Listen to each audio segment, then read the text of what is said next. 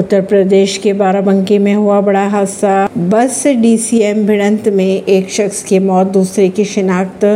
अब तक तीन मौतों की आ रही है खबर। इस भीषण हादसे में बस के पर खर्चे उड़ गए और सरिया भी बसों की खिड़कियाँ तोड़कर यात्रियों के शरीर में जा घुसा। एक घंटे की कड़ी मशक्कत के बाद बस में फंसे दो शवों व घायलों को निकाला गया। बस के चालक के अनुसार बस में करीब तेरह यात्री सवार थे। डीसीएम आगे जा रही थी और उसने अचानक ब्रेक मारा, जिससे बस पीछे जा घुसी। परवीन सिंह, नई दिल्ली से।